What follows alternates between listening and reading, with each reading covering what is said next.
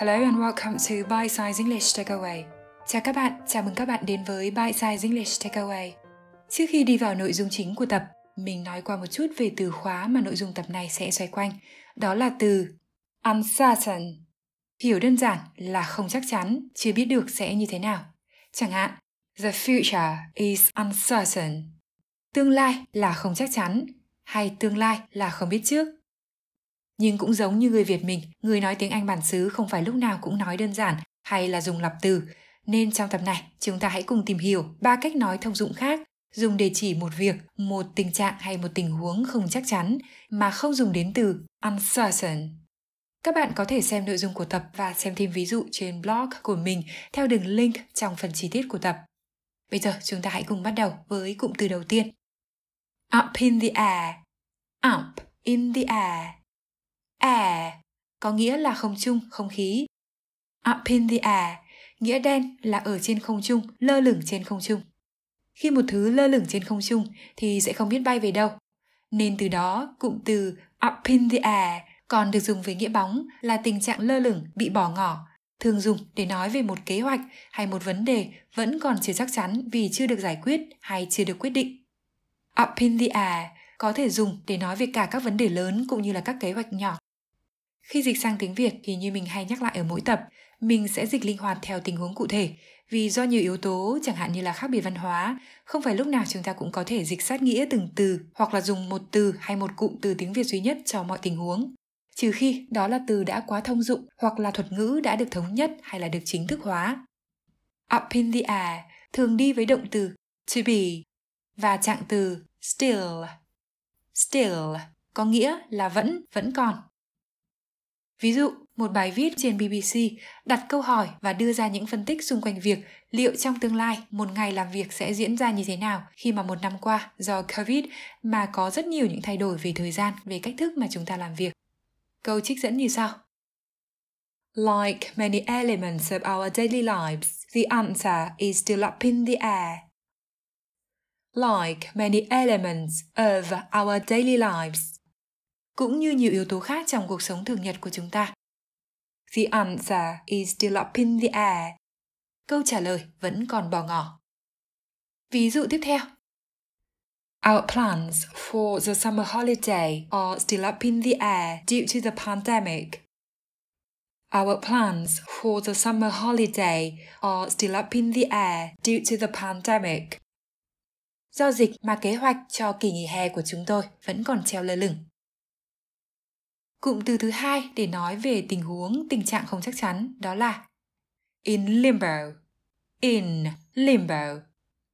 Danh từ limbo có một số nghĩa khác nhau nhưng liên quan đến nội dung của tập này. Limbo được hiểu với nghĩa là tình trạng lửng lơ, không chắc chắn.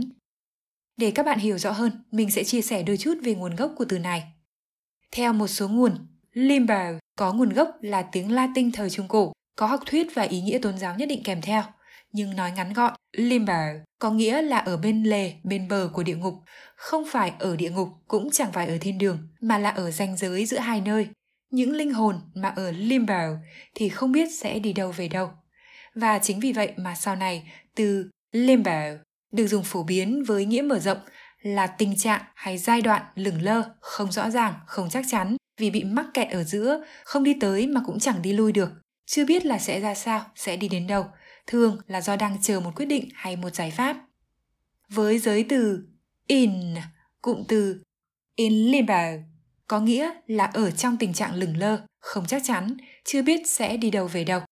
Chẳng hạn như là một dự án nằm dài chờ quyết định, ví dụ như là dự án metro tàu điện ngầm của chúng ta có một thời gian dài có thể gọi là in limbo.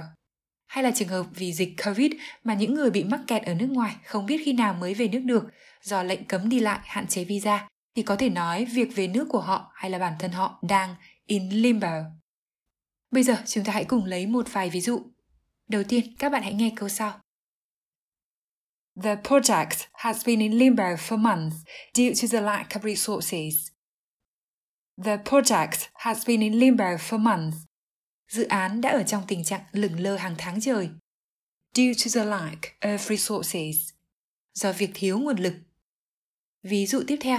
trong một bài viết hồi tháng trước cũng trên BBC về tình trạng của người dân ở một ngôi làng ở xứ Wales do ảnh hưởng của ngập lụt buộc phải sơ tán và chờ kế hoạch của cơ quan chức năng nhưng mãi không có chỉ thị kế hoạch rõ ràng cho họ. People flooded out of their homes after a mine blowout are in limbo and need answers. Flood Danh từ là lũ lụt, sự ngập lụt. Động từ là làm ngập lụt. Cấu trúc be flooded out.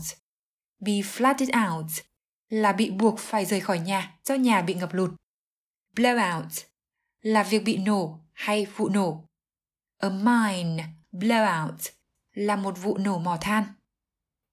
People flooded out of their homes after a mine blowout. Lưu ý, đây là mệnh đề quan hệ rút gọn của mệnh đề đầy đủ là People who are flooded out of their homes after a mine blowout. Người dân mà bị buộc phải rời khỏi nhà do ngập lụt sau vụ nổ mỏ than are in limbo and need answers. Rơi vào tình trạng chưa biết đi đâu về đâu và cần câu trả lời. Và cụm từ cuối cùng remain to be seen. Động từ remain có nghĩa là vẫn còn. Remain to be seen là vẫn còn phải xem, vẫn còn phải chờ xem mới biết được, vì chưa chắc chắn, chưa biết được sẽ như thế nào. Cụm từ này có thể dùng cả trong tình huống formal có tính chất nghiêm trang trịnh trọng và cả các tình huống informal thoải mái không cần lễ nghi nhưng có lẽ dùng nhiều hơn trong các tình huống formal. Với cách nói này, chúng ta thường dùng It remains to be seen. It remains to be seen. Theo sau, thường là một cụm từ hay một mệnh đề bắt đầu bằng whether hay if, cùng có nghĩa là liệu. Hoặc theo sau, it remains to be seen là một cụm từ hay một mệnh đề bắt đầu bằng các từ để hỏi như how, như thế nào, What? Cái gì? Where? Ở đâu? Ví dụ, It remains to be seen if students can go back to school next week. It remains to be seen if students can go back to school next week. Vẫn còn phải xem liệu học sinh sinh viên có thể đi học trở lại vào tuần sau. Ví dụ cuối cùng, trích từ một bài viết hôm thứ Sáu tuần trước trên trang The Washington Post về chiến lược của hãng game Exact.